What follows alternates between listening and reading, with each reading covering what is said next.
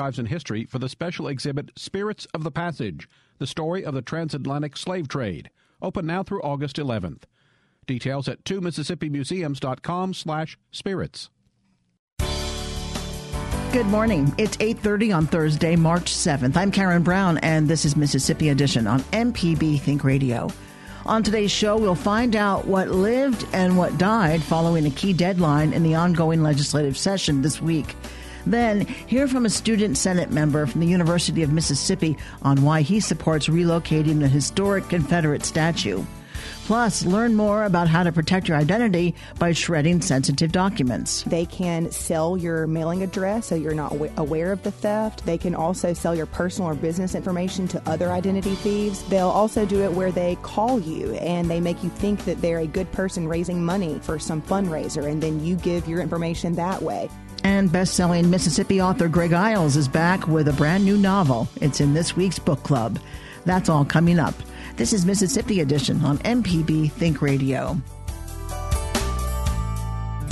A Mississippi lawmaker is raising concerns about a Senate bill supporters hope will help recruit more medical examiners to the state. M P B's Desiree Frazier reports. Mississippi House members are weighing in on Senate Bill twenty-one sixty-one.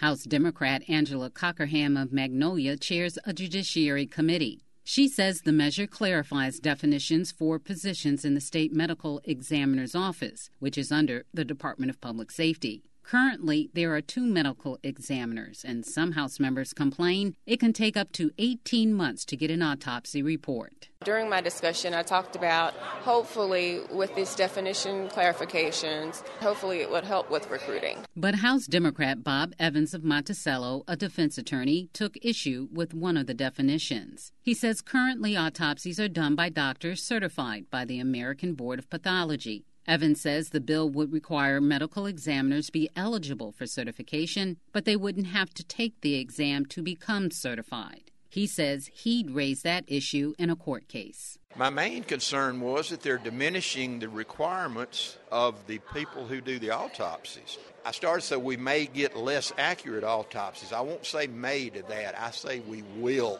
get less accurate autopsies. Representative Cockerham urged House members to support the bill. I don't think the intent of D P S is to reduce any qualifications, to terminate anyone. If anything, the Department of Public Safety is trying to improve standards. S B twenty-one sixty-one passed. It will go to the governor's office for his consideration. Desiree Frazier, M P B News. In other legislative news, after another key deadline this week, the fate of several measures you may have been following has been decided.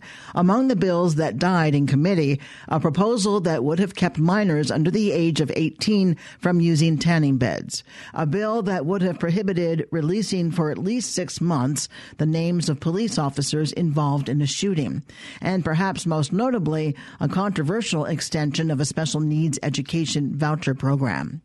There are plenty of bills still alive this legislative session. Those include a modest two-year raise for Mississippi public school teachers, a bill limiting the circumstances under which a property owner can be sued for something that occurs on their property, and the controversial heartbeat bill that would ban abortions after the detection of a fetal heartbeat that's usually around six weeks into a pregnancy. Coming up, this is Mississippi Edition on M P B Think Radio. I'm Karen Brown. Country Music, the new documentary series from award-winning filmmaker Ken Burns, comes to M P B T V later this year. But you're invited to our special preview screenings in Philadelphia and Meridian. Join us on March twenty-eighth in Philadelphia for the story of Mississippi's own Marty Stuart. And join us in Meridian Friday morning, March twenty-ninth, for the story of the great Jimmie Rodgers. For more information about the preview screenings, visit Ardenland dot net. This is M P B Think Radio. Mississippi is our mission.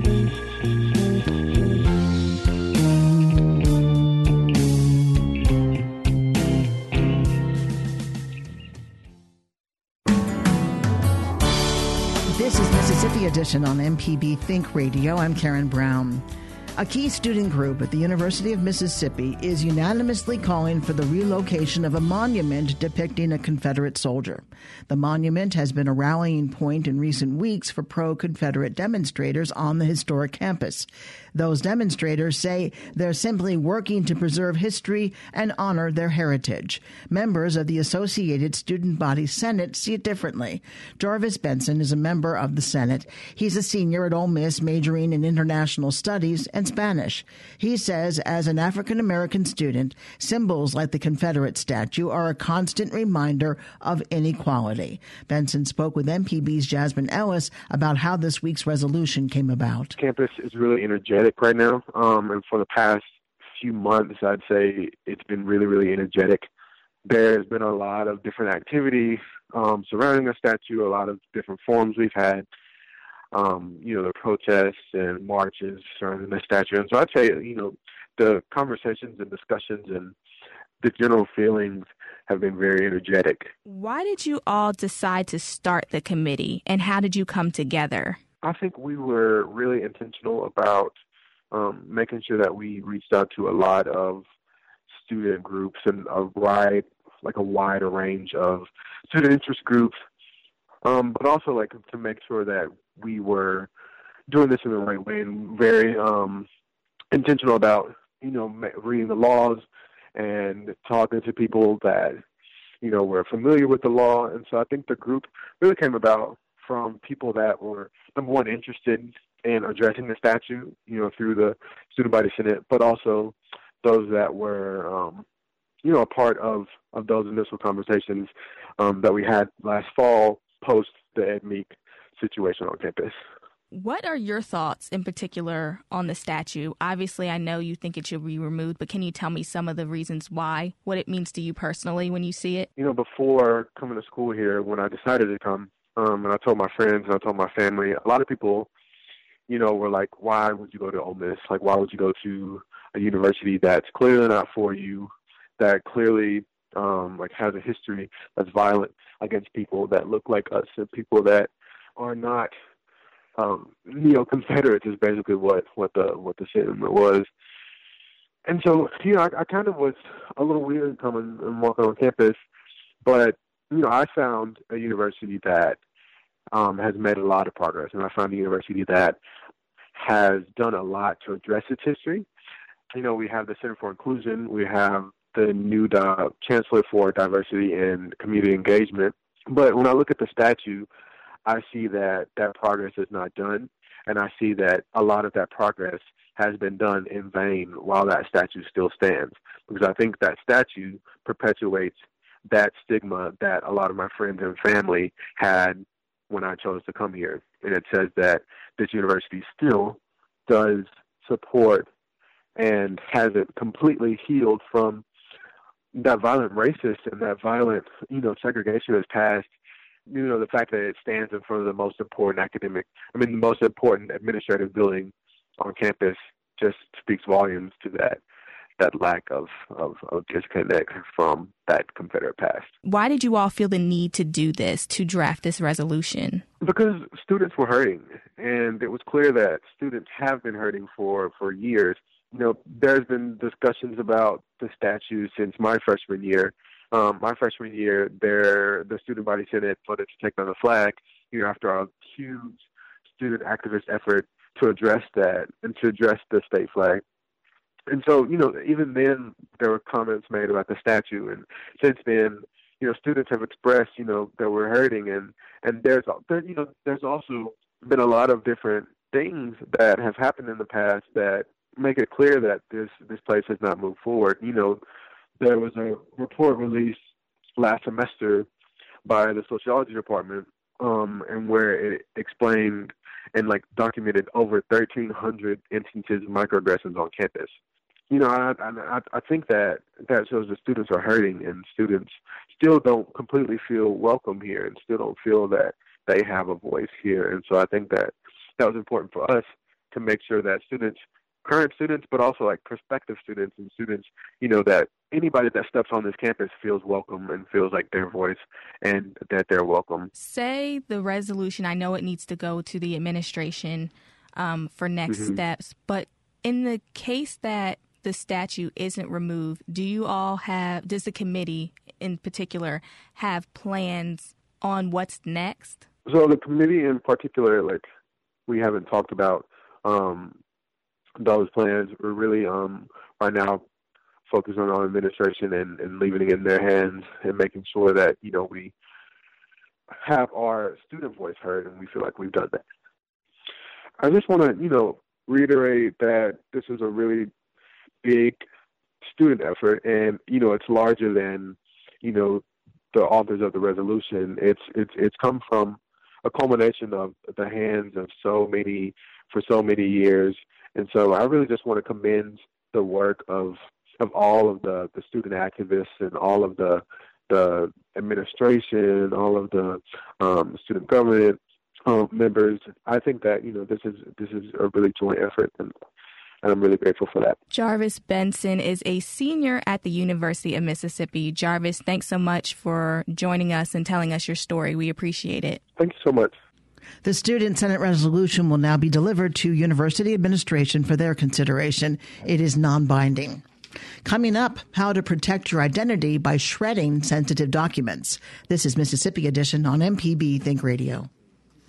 Country Music, the new documentary series from award-winning filmmaker Ken Burns, comes to M P B T V later this year. But you're invited to our special preview screenings in Philadelphia and Meridian. Join us on March twenty-eighth in Philadelphia for the story of Mississippi's own Marty Stuart. And join us in Meridian Friday morning, March twenty-ninth, for the story of the great Jimmie Rodgers. For more information about the preview screenings, visit Ardenland dot net.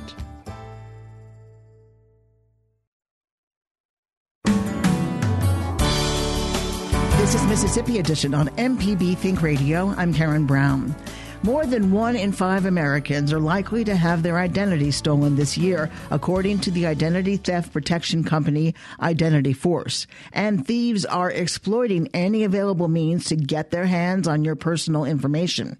Margaret Ann Morgan with the Mississippi Attorney General's office says shredding sensitive documents instead of just throwing them away is one way to keep your information out of the wrong hands. She joins us to talk about the office's thirteenth annual Shred Day events. It's important to shred documents that have sensitive information because there are people out there who will steal that information. Your personal information is gold to someone who wants to open a bank account, get a loan, anything that they can do with your personal information to steal your money and steal your identity, they will do it. So it's very important to shred these documents. If you're th- crumpling up or tearing papers and you're throwing them in the garbage can, you tell me that someone's going to go through your garbage can? I'm saying we're not putting them past it. Criminals, thieves, they will do anything they need. Now, I'm not saying that we're seeing, you know, a bunch of people calling in saying someone's gone through my trash, but I am saying that we get a number of calls every single year about people who, uh, whose identity has been stolen. They do it a number of ways, but regardless of where a paper lands itself, if it has that personal identifying information on it, it's important that it's shredded and disposed of properly. How savvy are thieves when they're going after your identity? They are very savvy. We see a variety of ways that they use information. They can sell your mailing address so you're not aware of the theft. They can also sell your personal or business information to other identity thieves. They'll also do it where they call you and they make you think that they're a good person raising money for someone uh, or for some fundraiser, and then you give your information that way. We always say never, ever, ever give out your personal identifying information. Of course, sometimes you can't prevent that if they're stealing it from you without you knowing it. But if someone calls you or sends you a letter in the mail and you don't know who they are and you didn't seek out that information, do not send it, hang up, or present that letter to someone that's in law enforcement. How many years have you been having Shred Day? This is our thirteenth annual event. We've been doing it since two thousand seven. And how popular is it? How many people turn out with their bags of papers? It is extremely popular. Last year, we held events across the state, just as we are this year, and we had approximately eleven hundred consumers across the state participating. Now, from that number, we shredded thirty-eight thousand pounds of paper oh on Shred goodness. Day. What, what do you do with the paper after it gets shredded? We dispose of it. I guess in a lot of different trash in cans. Someone really wants identities if they're willing to put those pieces together. Uh, give us some of the details about how people can take advantage of this and how much paper can they bring and how do they bring it, that sort of thing. We're only shredding paper only, and this is only open to individuals, not for businesses. They can bring up to three boxes or three bags of paper to be shredded, and we're doing it in Jackson and Hattiesburg Friday, and we'll also be in Tupelo and D'Iberville on Saturday. So it's across the state for anyone who wants to participate. You just bring it to us, drop it off, and we shred it. When you say three bags, can they be garbage size? Bags? They three bags, whatever right. they need. And three boxes can be and refrigerator three boxes. boxes. There you go. We just want to make sure that Mississippians are protected. This is our way of providing them a free service, a safe service open to them to where if they've been holding on to this stuff, now is a great opportunity to go, to go ahead and shred it. We do have set times for these events at each location, but if the truck is full, which it has happened in the past, if the truck is full before the posted end time, the event will be completed. So make sure that you get there early if you're wanting to shred your documents. Is there a website for the details, times, and locations? a j jim hood dot com. You will find Shred Day right on the front page of our website. We also have information on our social media accounts on Facebook at Mississippi Attorney General Jim Hood, as well as on Twitter at Mississippi A G O. Margaret Ann Morgan is the Communications Director for the Attorney General's Office. Thank you so much. Thank you. Coming up, best-selling Mississippi author Greg Iles with his latest novel, Cemetery Road. This is Mississippi Edition on M P B Think Radio. The mysterious world of brakes will be our next topic on AutoCorrect. They're not mysterious to Allison Walker, the lady auto mechanic, though. Allison will be available to answer your brake or other automotive questions live or by email, auto at m p b online dot org. AutoCorrect today at ten a.m. on M P B Think Radio or on the internet at m p b online dot org. I'm Jeremy Hobson. We'll continue our look at Chicago's improv scene with the visit to I O, where aspiring comedians come to learn the art of improv. Co-founder Sharna Halpern tells us they've got to stay up on the news. And that's our job, is to explore the issues and make statements on stage. And so you have to have something to say, or what good is it? That's next time on Here and Now. Today at noon on M P B Think Radio. This is Mississippi Edition on M P B Think Radio. I'm Karen Brown. Greg Iles is one of Mississippi's best-known authors and a powerhouse on the national stage, having appeared on the New York Times bestseller list fifteen times.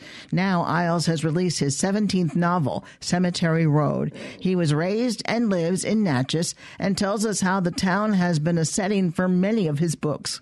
After my sort of initial period where I wrote about World War Two, and then I switched to the Delta for one, I kept getting closer to Natchez. The fourth one was set in Madison, and then when I landed in Natchez with The Quiet Game, that was it.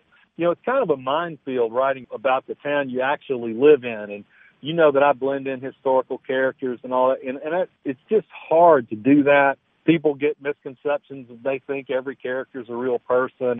So to deal with something as personal as this book and the secret that's revealed in this book, I just didn't want any confusion. And you've created a fictional place. Yeah, you've created a fictional town, although there is a Bienville forest, I see, in Mississippi. Yes, there is, but not a town. That's right. Here's my worry, Karen. We get a lot of tourists in Natchez coming to see the places in the, bo- the Natchez books, you know, and I'm worried that I made Bienville so real with the history. I've already had people interviewing me think that it's a real place.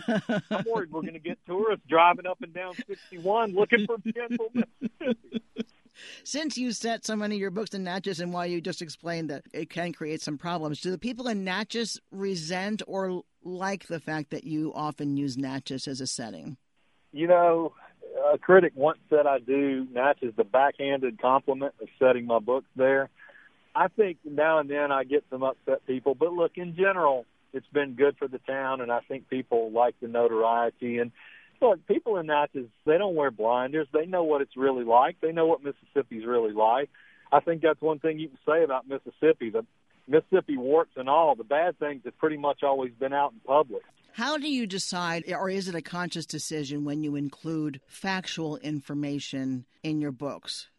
I think, for me, it's always been a part of my art or craft to weave a dense historical context or matrix around the fiction that I use so that the the person reading the book really does feel that that, it, that it's real, that it's history. And, you know, I've written a couple of historical novels. Maybe it comes out of that.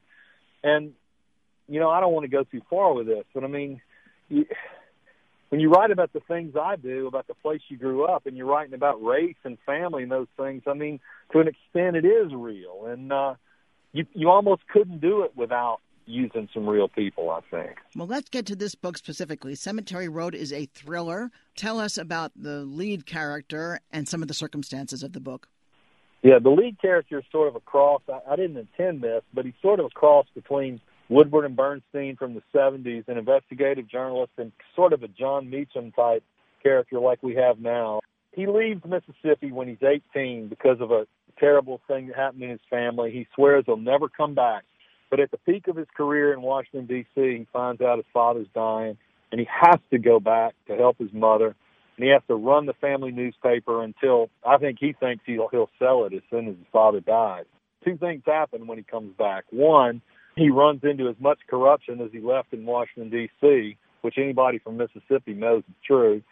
And two, it re- reveals the fact that this book is really about two men in love with the same woman, and they've always been in love with the same woman. So when you wind up with both men and the woman in the same town, that's pretty much trouble is going to ensue. And plus the two men are best friends. Best friends, and, and since childhood, absolutely. It's uh. And one saved the life of the other one. That's right. That's right. I mean, I you know, I don't want to give away too many spoilers, but I knew once you figure out when a guy is sleeping with his best friend's wife and you find out that that friend saved his life, man, it, it's hard to believe readers are going to stick with your guy, even if he's a hero. I'm thinking they're going to say, no, nah, I'm not going with him. It's interesting because Mississippi always plays a main character in your book. Is that your intention? Because it really is a character. Not only Mississippi, but the river itself. I think those of us who grew up in the river counties have a special feeling about that, just like people who grew up in Mississippi have it about the state. You know, I just did a national satellite tour, so I was talking to people all around the country, and everybody asked about Mississippi, why we have so many rioters, how, what is the North wrong about? You know, and if you live in Mississippi, black or white, despite our troubled history, I find that people uh, have a feeling about it that, that they wouldn't trade it for anything. Somebody just asked me why I live in Mississippi when I could live anywhere I want. And I said, well, I'm going to give you Morgan Freeman's answer. And I'm sure you know that story. They asked Morgan why he lived in Mississippi when he could live anywhere he wanted. And he thought for a minute and he said, because I can live anywhere I want to. People think it's so terrible. It's not.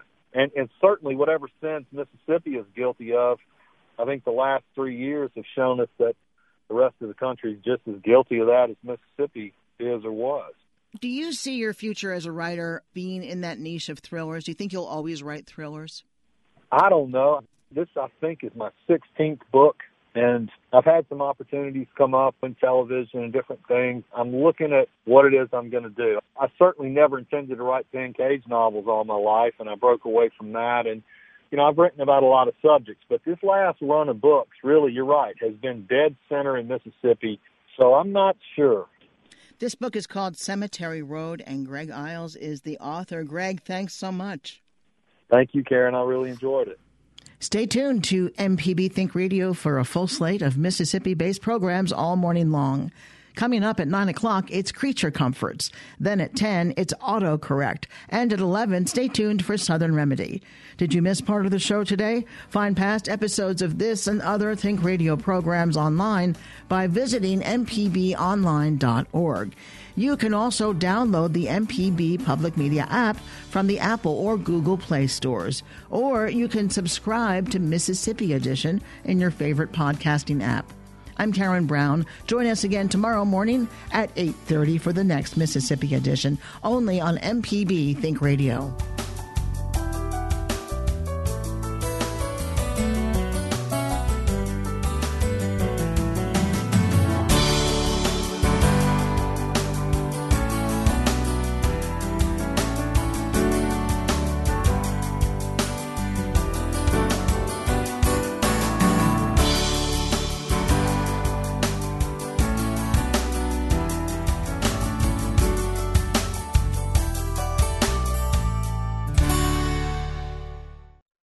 Support for M P B comes from the Mississippi Department of Archives and History for the special exhibit Spirits of the Passage, the story of the transatlantic slave trade, open now through August eleventh.